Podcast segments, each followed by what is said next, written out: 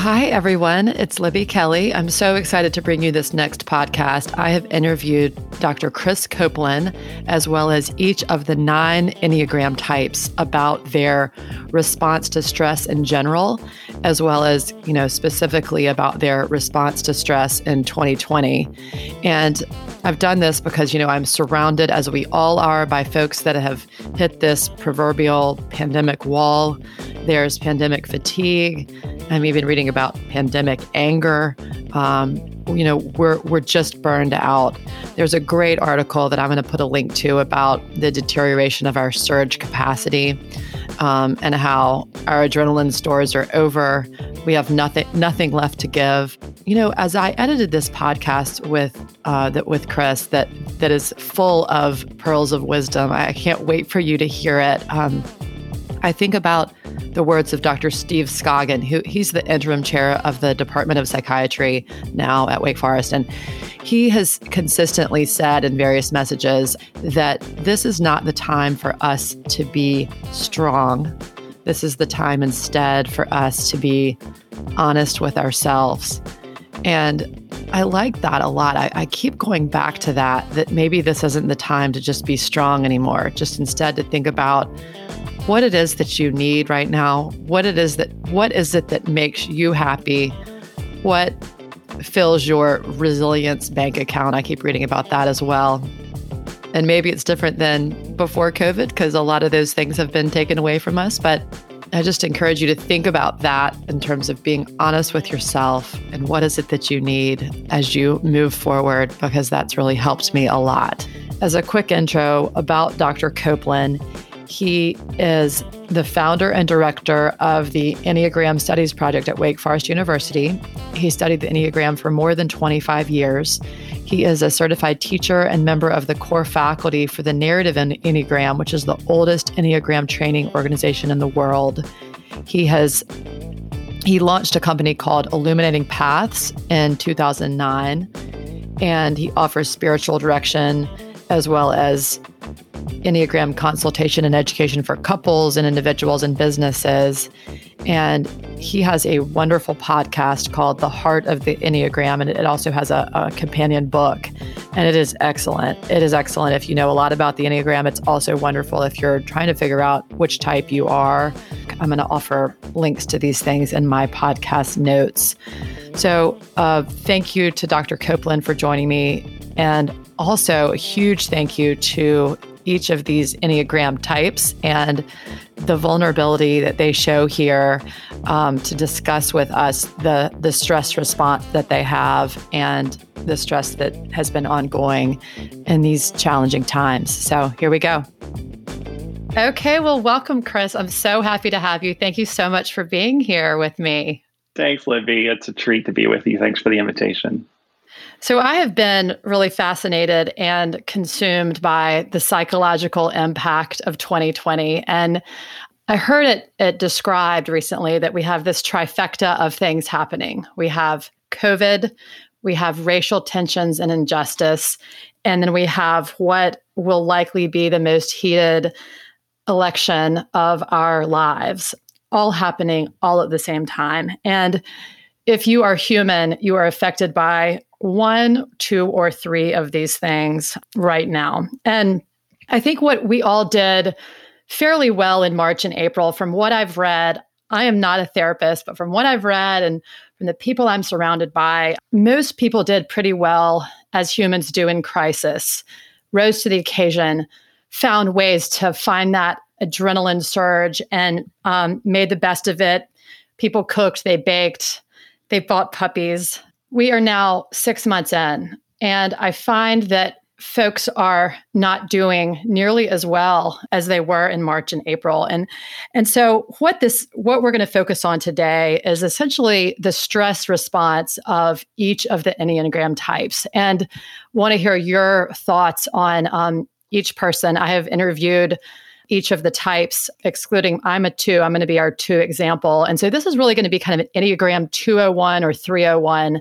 If listeners are interested in learning more about the Enneagram, they're welcome to keep listening, but they'll it'll be uh, really helpful to read more. Chris has his own incredible podcast that you can listen to. He also has his own book. I'm going to put links to these things and other Enneagram learning in my notes. So I'm going to just go ahead and start off with myself as the as our Enneagram 2 type example and explain kind of what I'm doing about two minutes each uh, for each type.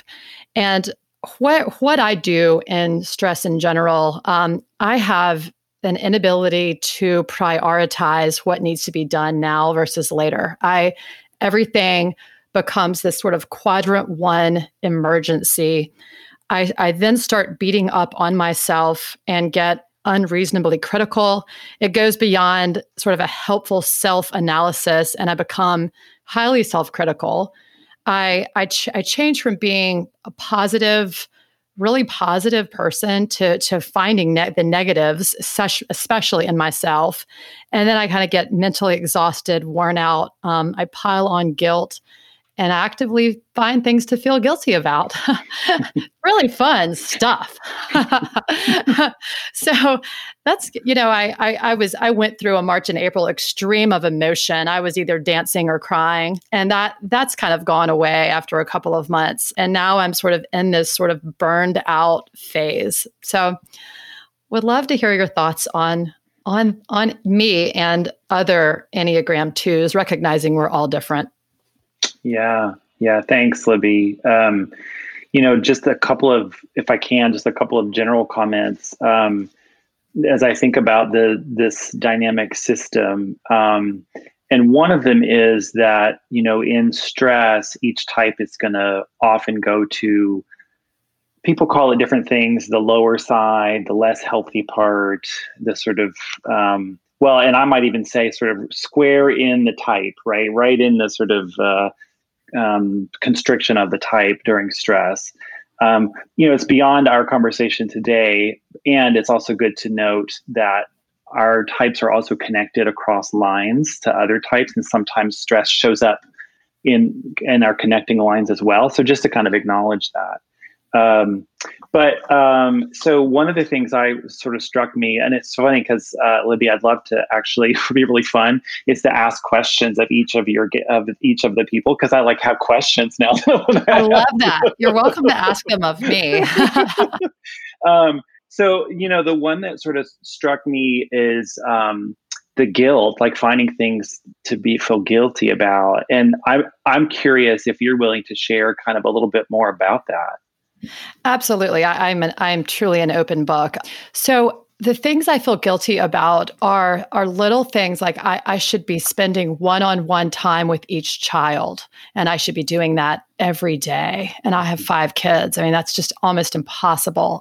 I should be cooking more. I, I should be reading to my children individually more. I should be I, I, should have figured out what is it that I want to do with my career and my life. I'm in a bit of a quandary right now.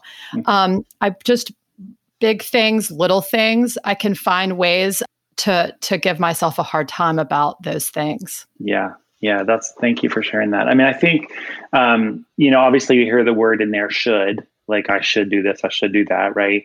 And um, one of the things that strikes me for type 2 is you know the the sort of the standard um, operating procedure if you will uh, for type 2 is um, focusing on the needs of others so like what are what are the needs of others around me and how can i meet those needs again kind of underneath that is this idea of like that's really the only way I'm going to get my own needs met if I start first by meeting the needs of others. So just even in naming like can I? I want to sit. I should be sitting one on one with my kids. I should be reading. Um, there is the that what we call other referencing that twos do right this orientation outward and that just probably and, and, i think under stress intensifies right it's like attention continues to go outward so like my question would be and you don't have to answer this necessarily but part of the work of the two would be like what especially in this difficult time how can i shift attention to what do I need, for example? Like what is how can I focus a little bit on me? And that's that's hard for two to do in a regular time, much less in the midst of stress. But I think the stress causes a reactivity, which is just intensifies that outward focus. So that's part of what I hear. I feel that I have been pushed to a place where I am I'm usually never here where I realize I have to look inward and I have to say, what is it that I need mm-hmm. rather than looking at the other six people in my family and wondering what they need or even things like friends who I feel they need my time and they, they need and that's I think there's a narcissism to the two in that that I've read about that like we feel like we're the savior you know I'm like god how embarrassing like right. sure. but like we feel that we they need my somebody needs me and I I realize I don't I don't have that to give right now and I, I'm at I'm, I'm finally at a point where I think okay I I need to look inward so yep. and yep. and ask myself what do I need so that's interesting to hear you to hear you say that. It is beautifully said. And I love the question, like, and we may play with this with each of the types, but like, who are you, Libby, if you can't give? Right. I mean, this is a yeah. time where you're, it's like my resources are low. This is true for all of us. Right. And it's like, but who am I? What is my identity if I can't actually give?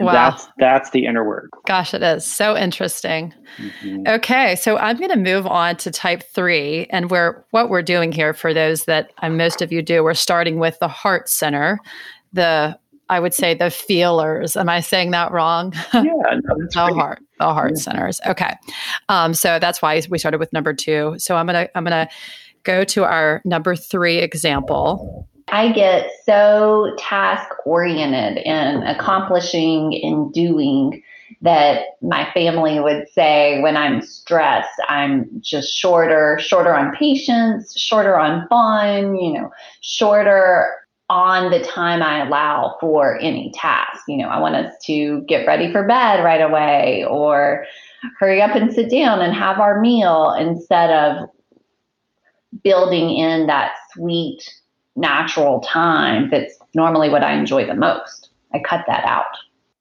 What's happening inside your your sort of head, body, heart?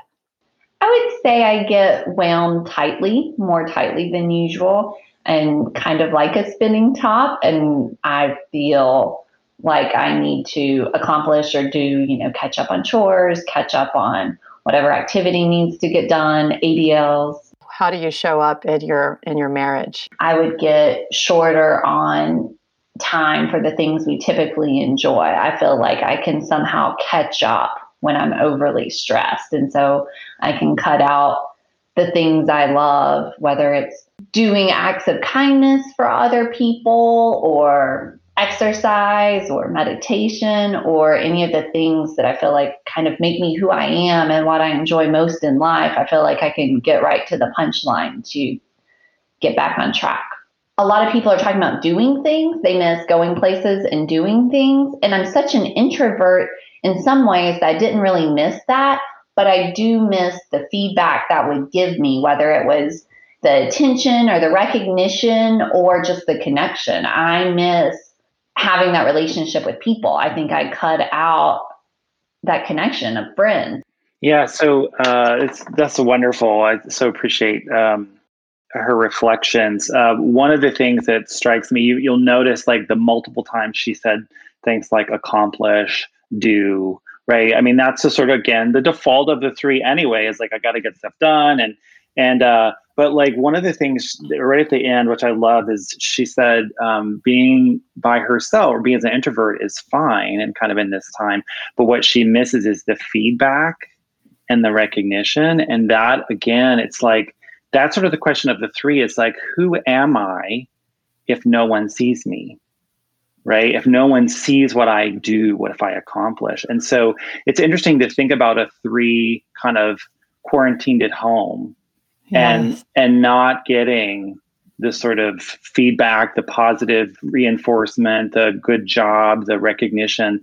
And that's it, what's so interesting about that is that just can add to the stress, right? Because we, we have the stress of you name these three pillars. Mm-hmm. And I would even add to that like uh, climate change and how that's yes. impacting parts of the United States at least. But uh, but you know we have all of that, and then imagine that now the thing that that as a three triggers me the most, which is I need I so need people to recognize what I'm doing and then I don't get it in the same way because I'm at home. Like yes. that that adds a whole nother level of stress, right? Yes. And and as you if when you said about the two that you lean into your not your worst traits, but you lean into yourself, like she was saying, she was like everything was doing like i'm i'm going to do i was able to do more chores. I could do more things. Yeah i'm if i'm stressed i'm i'm accomplishing more in my own house. And you know the the the quarantine was about doing doing doing. It's really fascinating that yeah it just kind of almost like gets boiled down to this it's concentrated it's, mixture. Yeah it's a great word. It's like the the place of reactivity I mean, if all of us have a place of reactivity that's less out of a mindful place, less out of a grounded place, thoughtful place, and it's no judgment, right? It's just part of how sure. we're wired. Uh, and so, under stress, that reactivity just sort of uh, takes over if we're not careful. And good Lord, we don't have a lot of energy to not be careful. So, but I would say too, I love what she said about she's noticing she's cutting out the things she loves and what uh-huh. that tells me is, you know, she is aware of her tendency to do. And also, the things that really feed her are sitting with her children or being with her family. And she's really missing that because of that default kind of reactive doing. And that's that's tender. And I'm, i appreciate that yeah. she knows that about herself. So, that, is that your biggest advice, let's say, for the three? Really, for maybe everybody, is sort of re- recognizing what is it that fills you back up? What is it that you love? Yeah, it's true. I mean, that is absolutely the case, and um, it's going to look different for every type. And uh-huh. so, like for for three, what I would say is a great practice is slow down. Hmm. Just like I would say for two, the, a great practice for you every day during the day, particularly if you catch yourself frenetically thinking, why am I not doing this and this and this? Is to go, what do I need? Like that's your that's your of your question for yourself. What I need. And for this person, it would be like, uh, how can I slow down right now? I notice I'm in this compulsive doing. Okay, can I slow down and just oh. be with be with my beloveds? Oh, I love that. Love that. Okay, on to our type four. I thrive to some degree under stress. I get very productive and I utilize the energy that is created through stress to motivate. Um, during the pandemic, I got so much stuff done. It was a very activating period of time for me. Um, so and I, I think that is really much really how i deal with fear in general. It um, i take action. I i don't think i run from but i run with and use the energy of fear. In my attempt to control or micromanage my stress i become impatient um, intolerant. I'm not laid back um, at all.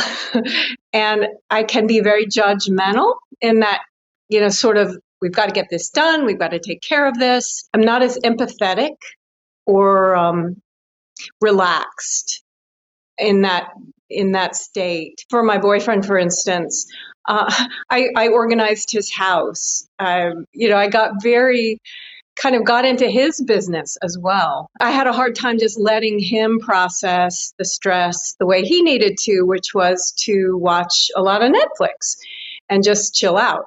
Yeah, what's so interesting, Libby, here is you hear again this emphasis on doing, right? Uh-huh. This sort of this sort of like I get what I've gotten what needs to be done. I've been very productive. And what's intriguing about this is we've heard this in the two, three, and the four in various ways.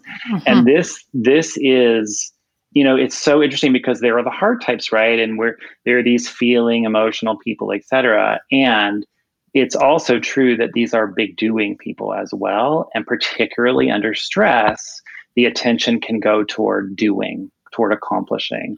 Um, what I find fascinating too about um, the four is uh, she names that she utilizes her energy to motivate herself. And so part of what can happen for some fours is in stress they get overwhelmed so there can be there can be the sort of counter response to what she described which is like melancholy, depression, I'm in a hole, I'm just so stressed and overwhelmed. And so not not having any any energy. But what's interesting is sometimes in the way she describes it well, stress can actually be something that motivates us because i think what she said is i utilize that energy right so I, uh-huh. I utilize it to go and do and and and actually that can be a really helpful and positive thing right the challenge of course is like for all of these three types is um, what am I not paying attention to when I'm doing? Because the doing can be compulsive, right? And so, so the question I might ask her is like, you know, what are you, because she didn't talk really. I didn't hear any feeling words. Uh, although she said what she did say was, "I'm not as empathetic right now," and that would that would also point to the stress of the four. Is like you know fours are so naturally empathetic and tuned into yes. tuned into feelings and all that kind of stuff, but not being that because I'm so focused on the accomplishment. What's the what's the thing to be productive? And so um, again, the sort of question of like, what are we? Um, what is the doing keeping us from tending to? Yes. Yes. And I, it's interesting that you make that comment because she, I know her extremely well, and she is so empathetic and so mm-hmm. kind. And and her words were more the it was doing. It mm-hmm. wasn't empathy. It wasn't even kindness necessarily towards her boyfriend. And i'm and she loves me enough she won't care if me sitting here talking about her like this. But it was really more about i'm gonna i'm gonna fix your house because this is gonna make me this is what i want to do right now. I'm gonna clean i'm gonna organize your house for you or whatever. Yeah. oh god. Well um, and it's also libby like it's a, also can be a distraction. I mean the sort of i'm gonna do this. I'm gonna fix your my boyfriend's house because it's a distraction from from my own potentially, and I don't know her, but potentially yeah. my own overwhelm, right? And I don't want to uh-huh. be present to my own overwhelm, so I'm just going to go do this. I'm going to do. Yeah. Well, it's the. She also described the the running with fear, and that that's something that I don't I don't recognize in myself what the running with fear, not from fear, but with it. I guess it was that was more of an energy. I know you're a four. Do you mm-hmm hear, feel anything in that? That you know, what's interesting is that's not language that I use, and so it's I'm I was so curious about that. Like, like part of what I hear in that is fear as a um, motivator, perhaps, and also fear uh-huh. as a companion. Like now, and that is a very four thing because fours we four sort of want to companion all the all the feelings right? The fear the sadness. We're not really afraid of any of that stuff. So we're willing to go with it. And that's part of the gift of how the four steps so interesting to think about running with the fear is like companioning it um, and being uh-huh. with it. That's intriguing. Really interesting. Okay here we go with our five. In stressful situations i my first reaction is to withdraw it's usually withdraw and and like disconnect. So I can seem very calm and centered on the outside, even if things are crazy on the inside. I can like co- uh, compartmentalize emotions. So things can be really crazy, but there's this place I can access that doesn't touch it at all. During the the COVID thing has been honestly not that stressful for me because in general I feel like uh, I can deal with living with very little. So like, uh, you know, losing uh, losing income sources and stuff like that doesn't bother me because I can just deal with less and less and less, and it's fine. Huh. And being alone does not bother me one bit. Um, you know, I can talk to one person once a week, and that's enough contact for me usually. Um, although I enjoy more, but that's enough. Um, do you have access to those feelings? And like, do you know you're stressed? Does it, or is it something yeah. that you look, you notice later, or you actually have the ability to access that? So when those, when all that crazy stuff is happening, a lot of times in the moment, I don't have words for it and I can't really process it. I have to remove myself from the situation and take time to sit with it and let it come out and then I can talk about it and process it. So I think a lot of times other people see me as uh, withdrawn and avoidant, which I am. But a lot of times that's because I just literally don't have the language in the moment. I know I'm feeling something and I, I generally know what it is, but I can't really communicate what it is. I need space. Sometimes that's 20 minutes or that could be two weeks and I'll just disappear and not talk and not engage for that period of time. And then I can come back to the table and have all of it worked out and know exactly what it is. But it takes that time to be able to do that. Yeah, he describes the type five so beautifully. It's like it's so he really does. I mean, he really does. I'm like, God, did you just read a book? just painting the out? picture. Yes. yeah. What's really fascinating, Libby, is that um, I have heard in some teaching I've done over the last uh, months, I've heard five say a very similar thing, which is this pandemic has not been that stressful. Wow. I mean, what? I mean, it's and, just wild to me. I mean, what? Yeah, and and, and part of that, yeah, I mean, the type Thank is God like, somebody feels like that. Then I mean, we need this. well, it's true. It's true, and like, there's a, um, you know, this sense of like, a, I can be alone. So that part, if I'm by myself alone in my home, that's fine. Um, B, I don't need a lot. You know, that's sort of the five type is like, I don't need a lot of resources or anything. So if things start paring down, I'm good, I'm fine. Um, and so, I, you know, it's, it's almost like, it's like pandemic was built for the fives of the world, right? You know, or vice versa. They were built for this time, right? right, right. Um, but uh, but I and then he, you know he does a great job too of, of acknowledging the tendency to withdraw and disconnect. I mean, again, that's that is already the case for type fives. And um, I would imagine where they could get into a little trouble during this kind of time is really not connect with people, like to forget mm-hmm. to connect with people, um, mm-hmm. because it's so easy for them to be on their own, self-sufficient, um, really kind of inward focused. That uh, that can be a danger because there is, as we all know, there's a gift and connecting with others. And there's an energetic exchange when we connect with others. So they have to be really mindful. So I wouldn't say that, like, you know, it's not that um, they're super stressed at this time, but I think the pandemic can accentuate some of the shadowy parts of the type, which could bring about more stress, if that makes any sense. It does. He went on actually to talk about how if he has an argument with somebody, he will withdraw and then he has to he waits for them to come find him and get him. And he then kind of pretends like nothing was ever wrong. Mm-hmm. and and i'm now this is very subjective but i question you know maybe the is some of the work to then have to what if that person doesn't come find you?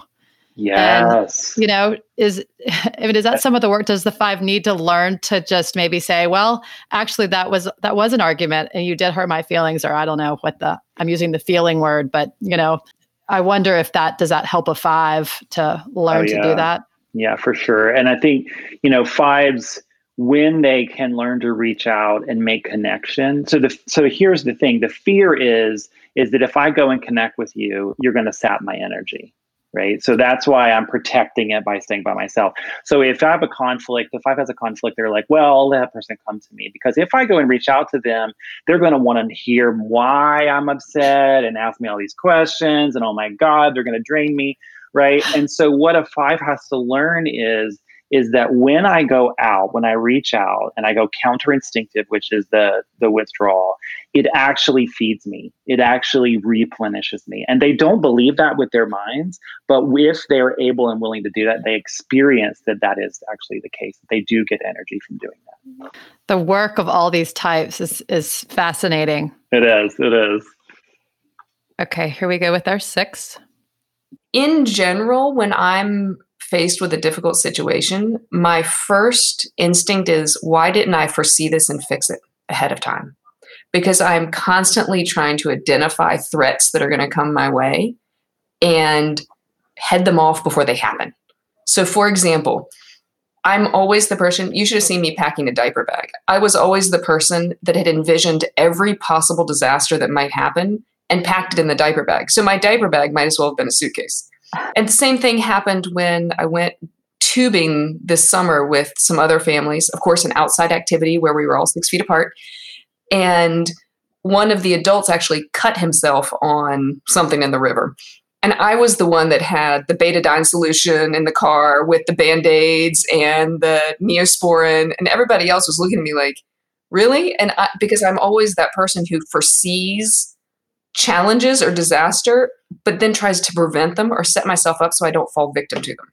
So 2020 is a problem because it has just it has not helped my fearful self because things keep happening that I can't control and I've and I've had to really come to terms with how I process and meditate more and think through what I can and can't control and what I can and can't prepare for. What version of yourself does your family see when you're under stress? I think my um unfortunately, I think they do see the anxiety. I mean, I think they see mom on high power mode. I'm trying to motor around the house and get everybody in the right place at the right time and and orchestrate and control what's happening. So, does everybody have what they need? Do we have what we need? Who's where? And I think I think they get I get a little barky as they say. I get a little controlling and I get a little uh, anxiety ridden. Um, and so they definitely see a side of me that is not my best self, maybe. Um, but then I think if I if I practice, I can bring it down to trying to explain where I am. Yeah, um, my, you know, I laughed out loud, Libby, when when, when she said, oh, "Why couldn't I have foreseen this?" Right? oh God, it kills me. it's it's so like it's the classic six, right? Is like I, I is as long as I can think ahead to worst case scenario, then I can be prepared. And the language she used really very powerful. Is she said, "I don't want to fall victim." That was sort of her language of like, I don't want to be caught um, unawares or off guard because of what she didn't say. But the next part of that sentence is because then I won't be safe, right? Then I won't have security. And so there's this tendency to make a lot of plans, being prepared, as she described, you know, the bandages and the betadine and all those things. Like that preparation lessens my anxiety because then I have a I create what I think is safety and security. Now, you and I would say in a way that's a false security. And i'm not that's again that's not a judgment but it's a right, it's course. a constructed security right? And part of the the work is is going deeper in terms of understanding security. But but i i um she she articulates that really well kind of being able needing to envision every possible thing that might go wrong. Um and then she named anxiety you know and i think i mean i've never met a six who didn't struggle with anxiety. And I would imagine, uh, you know, during this stressful time, that's just going to get ramped up. And probably as she, you know, I'm going to make more plans. Her language is I'm going to, mo- I motor around the house, right? I'm going to make more plans. I'm going to think about all the worst things that can happen so that I can. And what happens then is control. It can start to feel controlling, right? And her family feels that. She feels that.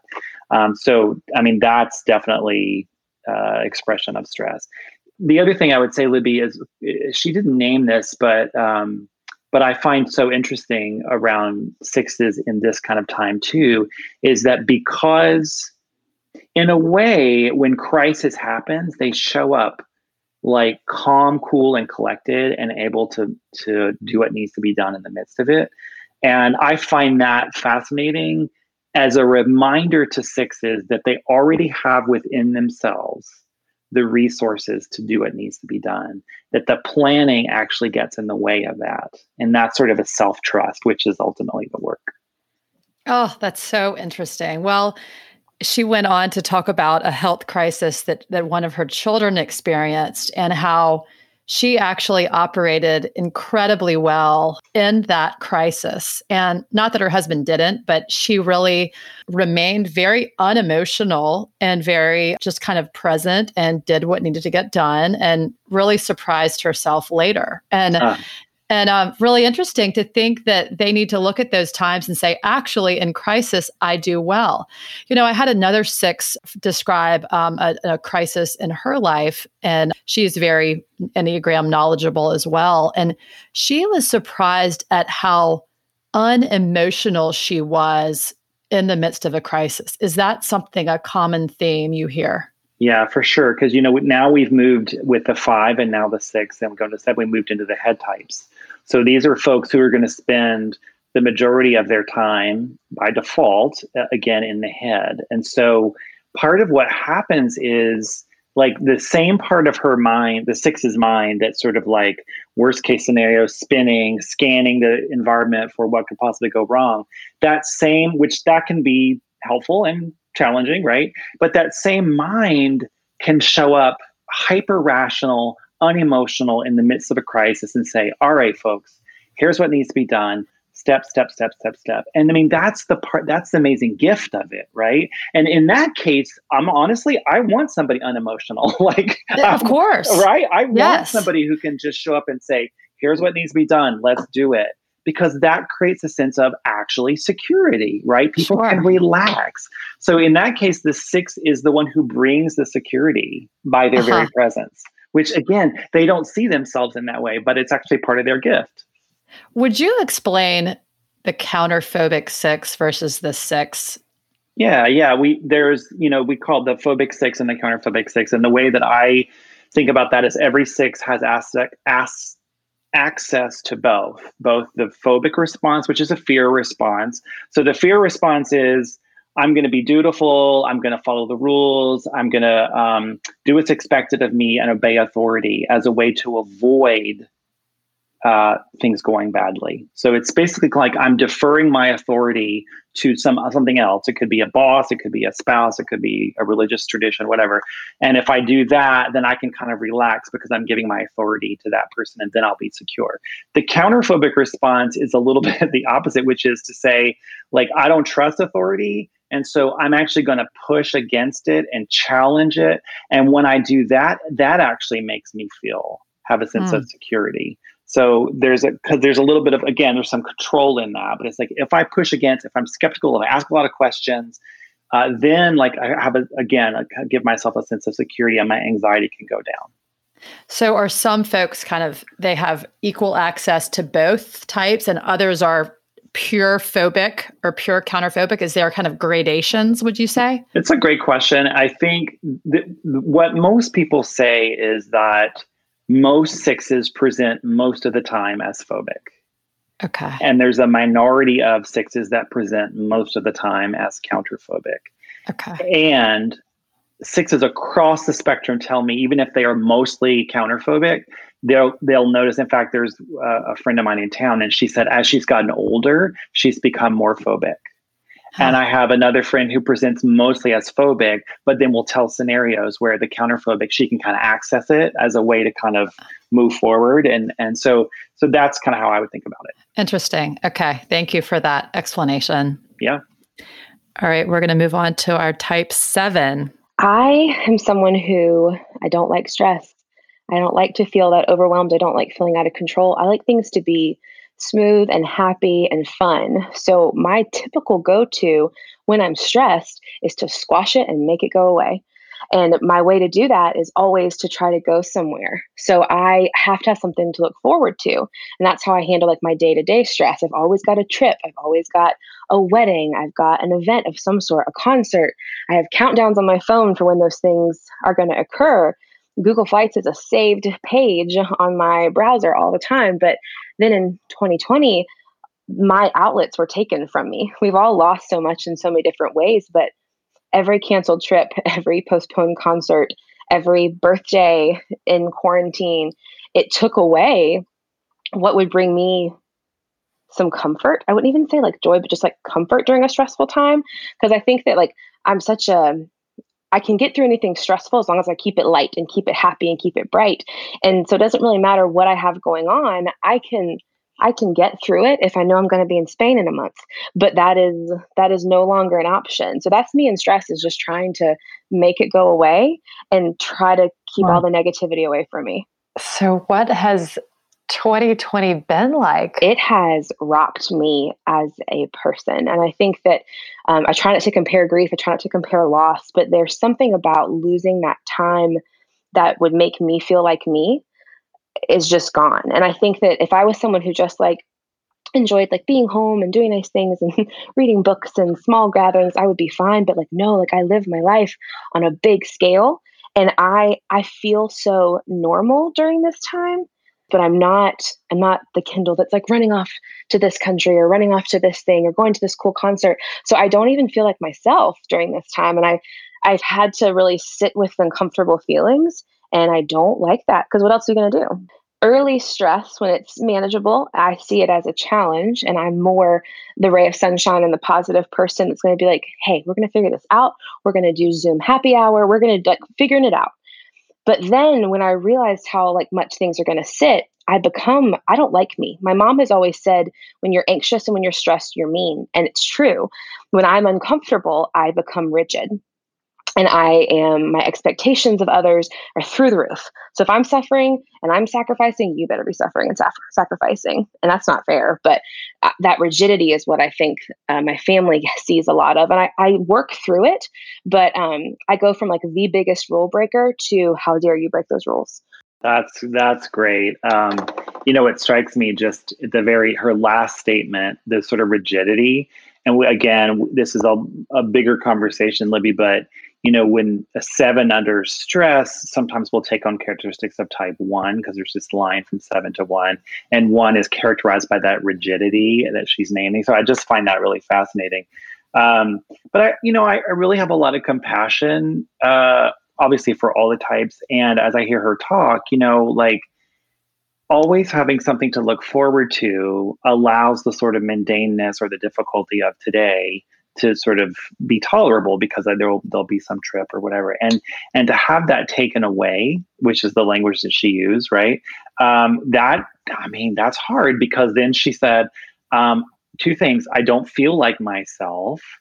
And then i have to sit with uncomfortable feelings. And this is like their their big big big fear. And the reason sevens sort of do this sort of wonderful grandiose future tripping planning is because there's a sense of if I slow down and stay with what's difficult or painful or uncomfortable, the big fear is I'm going to get stuck there and I'm never going to get out.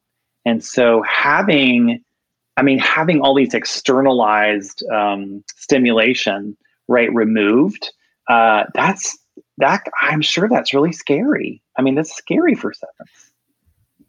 It's really okay. So I I surround myself with sevens. I married one. I have great friends that are sevens. I mean, everywhere I look, I'm like I'm surrounded by sevens, and I'm always impressed with how well they actually do, like go deep in their mm-hmm. conversations. Mm-hmm. Because if you to hear about them, you think they're going to be they're flitting off. Like she said, she's on Google, has Google Flight saved. I mean, I was like, that's the greatest line. Who has Google Flights as a favorite? Like, what?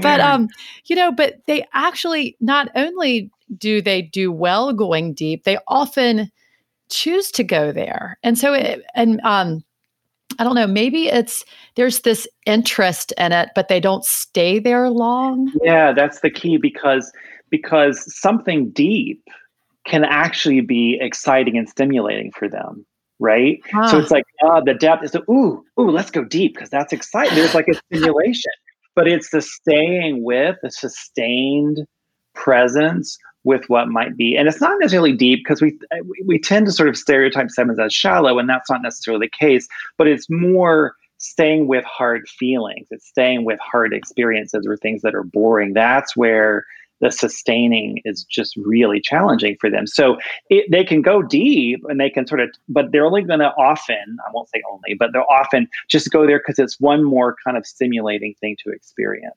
I never thought of it that way.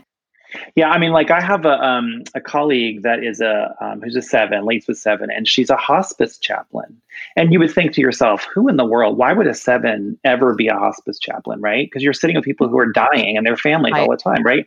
But the thing is, is that actually for her, there's two parts of it that are true. One is that it it's somebody else's pain, not hers. Mm. So that makes it easier, right? Mm-hmm. she's not she's not having to sit with her own stuff. But the other is it's like it, she can go from one room or one home to the next. And it's kind of like it's another family another dynamic. There's there's just this kind of energy and possibility and and stimulation that comes. So it anyway it, so it's she can go deep and really be with people but it's harder for her to do that with herself. I can see that in my own marriage, definitely. what is the is the work of the seven trying to is it making themselves stay there? Is that that sounds so harsh but I mean, it is. I mean, the question when needed. Um, yeah, yeah, yeah. The question is sort of like, who am I if I don't have options? So this again, I was asking these questions like, who are you if you can't meet needs? So for a seven, it's like, who am I if I don't have options? And this is it creates a panicky feeling for all of us when you ask it for every type, right? So, but the question is like, what if I don't? What if I choose to just stay here in this, whatever this is, and not go to options, not go immediately to. And again, what she doesn't name so much, but is also true, is that sevens can do all that in their mind too. Like they can, they could sit in the same house for six months, but their brain could be going into fantasy or option mode. And that would be another, what I would call, way to sort of get stimulation. But so, really staying with noticing the tendency to flee, the, the, the sort of reactivity to flee when it gets hard, and then saying, you know what? There's something more for me here and I'm going to stay here. Okay. As, as I've heard one seven say, the fullness of life is the high highs and the low lows. And I need to experience all of them if I'm going to get the fullness of life. Oh, I love that. I love that. It's not it it shouldn't be all only about the highs, only about the yes the positivity, the, the positivity, yeah. the spontaneity, the right. here's my next my next quest, my next because I don't find that they define themselves necessarily by those things. Like they don't it's not there that their their self-worth is in it. It's just I don't know, it's just more of a that's just what they do. That's well, what they do. It's not it, who they are. That's right. And it's avoidance.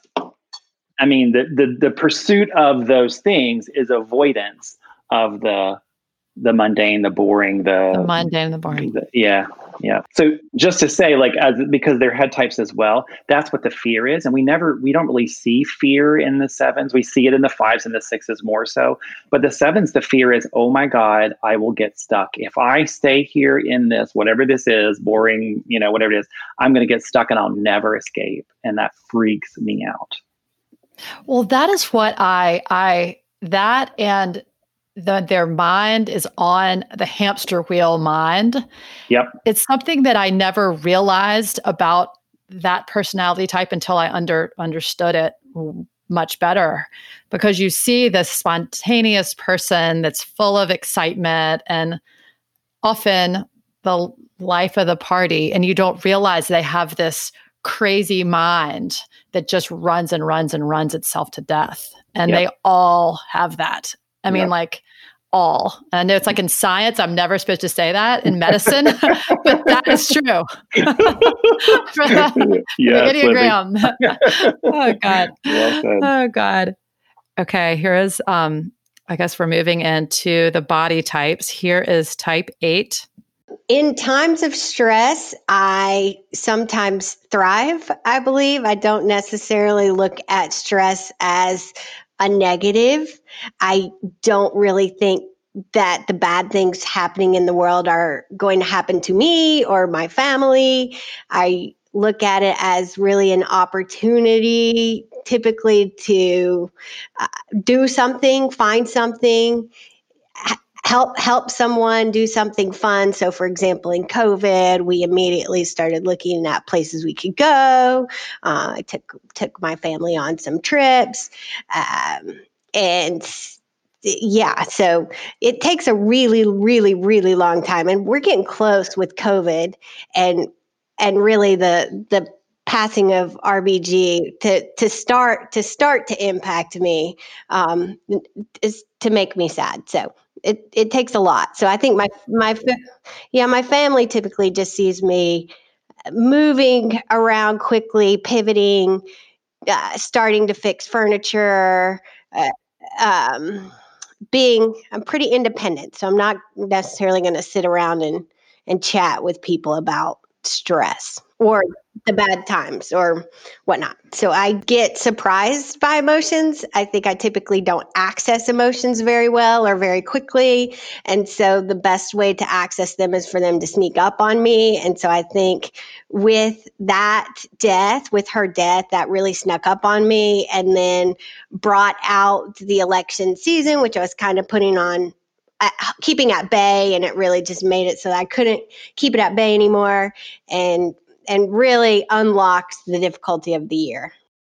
Yeah, um, the word that comes to me listening to um, this wonderful eight is uh, what we call the defense mechanism. Each of the types has a defense mechanism, and for the eight, it's denial. And again, I don't use these in any kind of pejorative sense. We all have our own version of this, but but when she talks about emotion sneaking up on her, uh, you know, like, and, and, sort of, I was surprised by by my emotions. She said they snuck up on me, and she said, you know, I don't really have a lot of stress. So I'm not saying that that um, she's not telling the truth. I think she's telling. Often eights will tell the truth that is their truth, and then something will bump up against that, and they're like, "Oh, wait, I am sad. Oh my gosh, there is stress, right?" And there, it sort of breaks. It has to break in because this self perception of it's almost like I'm kind of invincible. And like we're to be you can hear say like we're to be fine. This isn't to touch us. We're you know covid is no big deal. We're to go travel. We're to do our thing. And there's a level again of denial of like we got this. I'm invincible. I'm okay. Everything's cool. And then when a slowdown happens or when something you know a death or whatever happens it can be this inbreaking like whoa i had no idea that i was feeling this. When she said, um, you know, the death of RBG, you know, suddenly I got sad. I, I tried and I edited edited stuff out, but I tried to say, well, tell me what what did you do when you got sad? How did you otherwise feel? And she said, well, I just was sad. Is that something that you see that that difficulty, like sort of further extrapolating, expanding on on on an intense emotion like that? Yeah, that's a really that's a great question, Libby. What what I would the way I would partly I'd answer that question is I appreciate that she was able to identify sadness because the default for an eight is anger. So hmm. so the first emotion i guess this is an eight an eight who hasn't done much inner work but their their default emotion is anger. I mean it's it's just that's the reactivity is anger. So for them to be able to then say oh my gosh i was feeling actually sad about that or i was feeling some loss or i was feeling lonely or whatever it is right? That it takes a while for them to get the nuance from anger to that because everything's anger. And so i would say this is one step on her journey to actually identify that as sadness and to be able to say, I felt sad. That's like, I'm like, good for you. Right. Yeah. I mean, wonderful. A, a default response might be like, I'm not going to say these words, but might be some choice words about RBG is dead, and I'm so angry, and I'm going to throw something, and this is and and screw these people who are blah, you know, whatever, right? That might be the default response of the eight. So getting to sadness is actually part of it's a beautiful uh, reflection of some of her growth. Healthy sort of differentiated response. Yeah, that was one of the ones um, that I thought I can't identify with at all. You know, and I told her that after I stopped recording. I said. I cannot identify with anything that you, I mean, other than being sad about RG, RBG's death. But otherwise, I thought, wow, you know, I mean, I, it's which I just another fascinating thing about how different we all are. It is. In terms of RBG, I have to just mention and remind those that weren't there that we had a wonderful night in April of 2016 that we read the notorious RBG book and talked about her and her life. And I was so proud of this group. We there were people there kind of from different sides of the aisle, so to speak. And yet we all really kind of came together and talked about this incredible woman. I remember that night as being one of the best that we had. It was really an intimate, maybe like 12 or 15 people. And um, anyway, she was incredible. Here's our, our type nine. Stress is really difficult for me. I tend to shut down and I want everything to be peaceful and happy and, dare I say, perfect. And when it's not, and so many things are not right now, it's really hard. And I try and spin it all into the good. And I love reading about like COVID blessings. Like, what are the good things that are coming out of this? And I want to focus on that. And there are times in life, and definitely right now, where that's not a thing. Um, some sometimes are just really hard, and to accept that and really to process it is super challenging. And I literally have to extract myself from the moment for wh- whoever I'm around or even the environment I'm in. I have to feel like I have to put myself in a room and meditate or close my eyes and figure out what is it that I feel, which is really challenging for me. What is it that would make this feel better? And I'm so tempted. So I, I feel like I had to put myself in timeout because I'm so tempted to ask someone else. What does my spouse think that I'm feeling? What does he think I should do? What does my mom think? Um, because it's really easy for me to merge and get soaked up into somebody else's stuff. How does your family see you? How do you show up there? I think surprisingly, I show up as strong and positive and like it's no big deal, all this stuff that's going around me. And that's not my internal experience. I don't feel like I have it together. I feel at times like everything's falling apart. And that's hard for me to show because if I do that, then it means things really are falling apart. And that would really disrupt my peace and harmony. Yeah, that's great. Um, I love the last comment about um, you know it's it appears that things are no big deal that it's all all fine. And then she says it's not my internal experience. And a lot of nines will talk about that like you know on the outside they come across as just these easygoing and peaceful and all is you know they just roll with it. And internally there can be a storm happening. And so um, uh, when she said it would you know if i were to say what's really going on um, then it would disrupt you know disrupt my peace or disrupt and so that's just just really really well said. Um, you know i um, appreciate too her language. This is a real i would i think this is a great growth for nine is um, a, an awareness that i need to go away and be by myself in order to figure out what is it i feel what is it that i what's really important to me because there is a default tendency to merge she named this language right? Merge. And i love her image. She said um, soak up other people's stuff. It's like it's just such a great image because that's what nines do. They just they will mm. soak up other people's energy or their kind of whatever values they have or whatever. So i appreciate her awareness of that and she acknowledges that's hard. That's really hard. So i think under stress you know a nine is going to sort of if again not being mindful they're just going to go along to get along even more kind of like ignore themselves, not be awake to what really matters to them, and just kind of roll with the things that are happening around them. This was one of the one types I heard where they really, she sounded like she really had this mask on mm. that was very different than most of the other types said that you could tell there was something wrong. Um, and she describes no, she she and I have some nines in my life, and they always seem like everything is just fine um, until they maybe have that push to the edge and they have that temper or whatever you read about, and you think, okay, that's just because they've kept this masquerade up for so long. Yep. Is that what you see? That they oh, just kind of crack?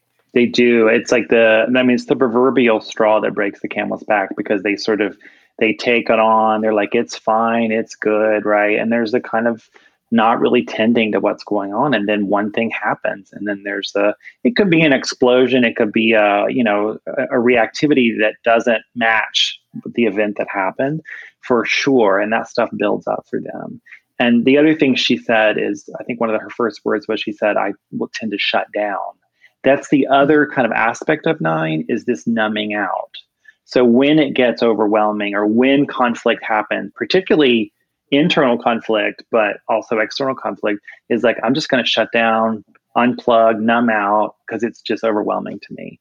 And that would be also a stress response for nine. Mm. So, you know, okay. the, the work is really to wake up to self. And, and I hear her saying some of that Um, and also part of waking up to self, then the next step is then saying that out loud to those around us, you know, around mm. the nine, to sort of say, here's who I am and what does matter to me. And that's when those of us in relationship with nines are like, wait, wait, wait, who are you? And you're asking for things and that's upsetting you? What? I don't understand. This is not the deal we we signed up for. you shouldn't need anything. What is what's up? right, right. Wow, that's interesting. I had read somewhere that the nine is thought to be by some teachers, and I realize there's so many different aspects of so many different um, layers to this, that it's like the quintessential personality type, and that it takes on the best qualities of every other type. Would you explain more about if you've read that or? Yeah, I mean, I would say um, so. I'd answer that question in a couple of ways. One is um, some people say the nine is sort of, you know, it's at the top of the Enneagram symbol. And so, in a way, and nines will often say this, they hear themselves in all of the other eight types. And so, in a way, some people will say it's sort of a um, contains all the other types, or you know, this sort of way of saying that. Um, so, I think that um, there's a way in which the nine is a reflection of a lot of the different types, and nine is also its core issue, which is the core issue for all of us, but nine in a particular way, is being asleep. I mean, that's what the Enneagram is all about, is bringing awareness to the ways that we are asleep to ourselves. And the nines embody it more, uh, I don't know if more is the right word, but in a sort of pure form uh, that that all the other types can see. So that's part of how I answered that question, Libby. I'm not sure if I answered your question exactly, but that's what that's so yes. I that's that's that's really interesting. I the interesting and also about being asleep. Uh, there, there's a nine in my life, and I heard at some point her say that she was apolitical. It's hard to imagine being apolitical. I think if there's a type that could be, I guess it would be the nine to be just non confrontational and just it's what is it that I feel? Let's, let's gauge what everybody else thinks. Is that is that something that you've heard? Yeah, I, I that doesn't surprise me. I haven't. I don't have the the nines in my life are not apolitical, but that okay. that says more about who I hang out with, probably. But but but I mean, I'm married to a nines who's very not apolitical. But um, so, but I think what it makes sense in that, and here's where I can have some compassion for that is the the reason the nine avoids conflict, and and the reason why someone might say I'm apolitical is that if I share my political views and they're different from yours, then that has the potential of irreparably rupturing the relationship. And for those of us who aren't nines, that doesn't make a lot of sense because we're like, well, conflict happens and you disagree and you have a relationship and you work it out or whatever. But for nines, there is this almost existential thing that if I say what matters to me and it's different from what you value, that will create conflict and then you will be stripped out of my life forever. And that's wow. that's this that's what's at stake and why often nines will avoid conflict. So i can i have some compassion for that apolitical stance. I'd never thought of it like that. Thank you. Yeah. yeah. this is our last type. Here's our one. When i when i get stressed whether it was as a part of the covid situation or just in general i think my very first feeling is extreme anxiety and feeling overwhelmed and I like this sense of responsibility for handling something that um, I get. I feel like everyone is relying on me to handle. Um, and then I sort of get resentful about that, even if in reality, not everyone is expecting me to single handedly manage the situation. Um, so, yeah, overwhelmed, frustrated, anxious, and and then ultimately, when I get really overwhelmed to the point where I feel like I I can't deliver on what I need to do, whether it's as a mom or as a friend or as a parent or as a spouse, um, then I just tend to withdraw. Sort of like if I can't do this the way I want to do it, then I'm just not I'm just not going to do it and while at the same time fighting that I need, I know that I need to. Um, so then there's guilt that comes with that, and it's not fun. What does your your family and your spouse? Who do they see?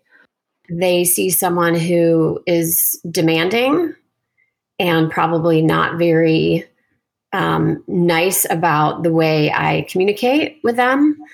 Um, I think that they tend to see someone who the outside world doesn't see very much because, in general, I tend to avoid conflict. I don't enjoy confronting people in, you know, I in the workplace, um, in social settings, and any of that. I'm not going to pick my battle, you know, pick a battle with anyone. Um, but at home, I can be very, very um, almost aggressive with my opinions and um, I, you know, can get really angry and have outbursts that I think would probably surprise people who um, only know me outside the four walls of this home. mm, yeah. Um, I so appreciate her being able to recognize and name the anger. Um, a lot of times one's well, and she used this word too, which is a classic one word is resentful. But a lot of times one's because they're driven right by this idea of like I'm supposed to be good. And so good people don't get angry, good people don't do this, that, or the other. So being able to actually acknowledge anger, even though I heard her say, you know, it happens in the home, but you would never see it outside the home. But still being able to recognize that I think is an important part of the growth. Um, and you know she named extreme anxiety being overwhelmed and there's this like um, she called it like an, uh, an increased sense of responsibility like i have to carry all this and everybody, everybody's relying on me is her language and that's where the resentfulness comes up and i hear this a lot in ones is um, you know that like oh it's all down to me like i am the responsible one I'm going to make sure it happens. I'm going to got the list of to dos or whatever. And during an anxious time or a stressful time, that tendency toward control is going to just grow. And others are going to experience that as rigid, as controlling, as maybe angry. And then internally, what she's feeling is that resentfulness like, why do I have to be the one to carry all this? Why aren't other people stepping up to the plate? etc. So it makes a lot of sense to me. She said, and part of our conversation, that initially when the pandemic started there she really had this release of stress because they had gotten she'd gotten herself into such a busy time with four kids and a husband that travels all the time that she was like relieved i mean not that the world was turned upside down and people were dying across the globe but for herself, she was really relieved for about a month. And I thought, listening to that and reflecting on that, like, wow, that, you know, we, and this I think is true for a lot of people, they get themselves into this busyness. And then ones are holding themselves to this incredible standard that they were relieved when a pandemic happens and you're told to ha- you have to stay in your home. I mean, that's pretty incredible it that is. you're relieved. It is. It reminds me of um, it's like and, and thank you for sharing that story libby it reminds me of like when a snow day happens in the sense of like i have permission to not hold it all together. Like i don't have to do it all because i can't. And so i actually can relax. So i i totally get that. I totally get that. And that tells you like the the compulsion. And again not a judgmental statement. We all have compulsions but like of like doing and feeling a sense of responsibility. And so gosh wouldn't it be wonderful for her to have more than just this that one month but other other times built in her life where she can just relax and not feel have to feel that overwhelming sense of responsibility I mean, I want that for all of us. Like, how can we, you know, there was a lot of joy found in those first couple of months and like how could we do it without having it be um, you know such an extreme crisis and and take things with us and yeah that was helpful for me to hear her reflect on that because I, I, I heard myself there too mm-hmm. i love i loved a lot of it i love a snow day personally i love when things get canceled yep Yep. Yeah, I, I do too. And I I the question that comes up as you said that Libby is like, what what can we give ourselves permission to cancel? In other words, this is an externalized forced, like it's forced by the pandemic, right? But we actually do have the ability to choose to simplify things, to do less. And we it's very, very countercultural and it's very hard to do. But can we give ourselves permission to do that? I um, heard this interesting quote about like all the things going on right now, and we're expecting ourselves to be functioning at full capacity when there's disappointment, anger, grief, sadness, exhaust, exhaustion, fear, and anxiety. Yep. And you think, and yet we are still expecting ourselves to be just, you know, 100%. That's right. And just That's- we have to hear it, tell it, tell ourselves every day. I think saying no is such a big part of this for every every one of the types. Yeah. Yeah, and to I mean you you named that really beautifully, Libby. It's just this is a really really difficult time, and it's it's I don't want to overstate this, but it's um, it, well, I'll say it this way: it is deeply unkind to ourselves when we expect ourselves and others to quote unquote perform at the same level when all of this is going on. It's just it's not a kind and compassionate response. And so my longing is can we can we look more lovingly at ourselves? Can we ask myself, well, how can I be kind to myself today? How can I be kind to the person and these people I'm interacting with in my life today and reduce these expectations of more, more, more? I read an interesting article. This was in the Times a few days ago, and it was about there's an argument about the scientific basis of this. I'm not going to get into that, but basically, what what this study was was all the verbs and adjectives used in Twitter and social media have been analyzed over the last you know 15 years or however long we've been doing all this mess, and they found that May 31st was the saddest day in the hmm. last 13 years, mm. and that the month following, like following um, George Floyd's death, that June was the saddest consecutive like month of 30 some days in a row that you know has ever has ever been seen and that compared it to various national crises and wow.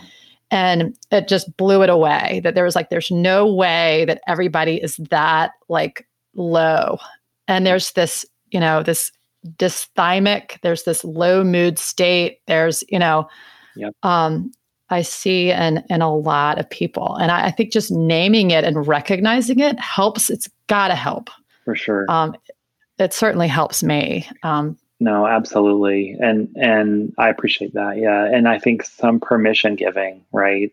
I mean, you know, this is perhaps more um, well i'll say it and you can decide if you want to keep it in the podcast but but i think i think one of the challenges in all this for me it raises for me is being in the kind of capitalist system in which we find ourselves in which the greatest value is productivity and sort of financial bottom line then we don't have permission to like it's not okay to slow down. And sometimes in life you know, I, I kind of want us to say, you know what, we're going to take this year off and we're going to make sure everybody has health care and everybody has food and everybody has a place to live.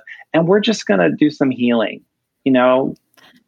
What a comforting thought to think that maybe we take a year off and move away from productivity and output and lean into caring for each other and ourselves. I love that message.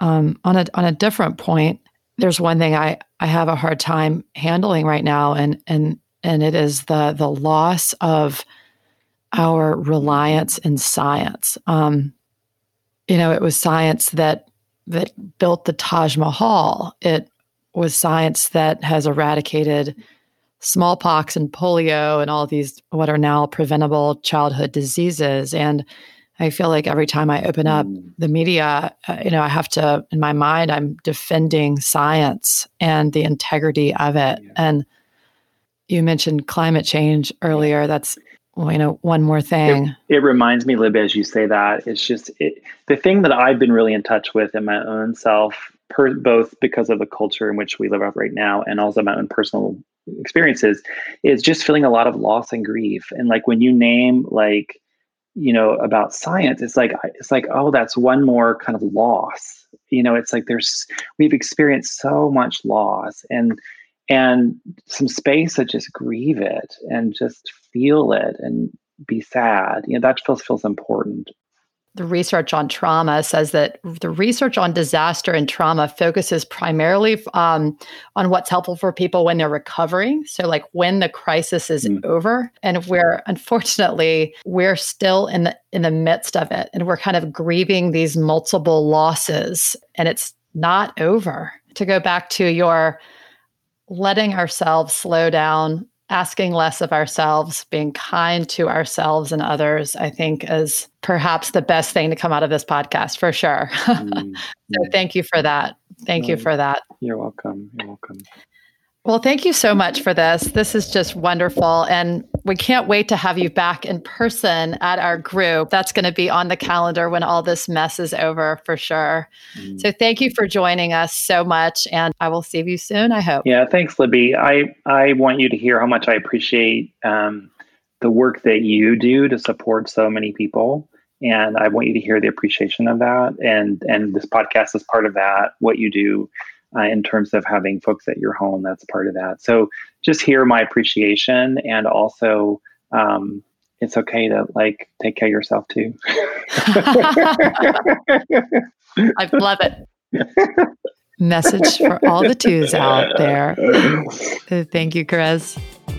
Thank you so much, everyone. And hope you found many different things that are, are useful here. I want you to stop all the shooting be kind to yourself, be honest with yourself, recognize you should not be functioning at full capacity right now. As always, thanks to Russell Kelly for sound and music production. And see you next time. Thank you so much, everybody.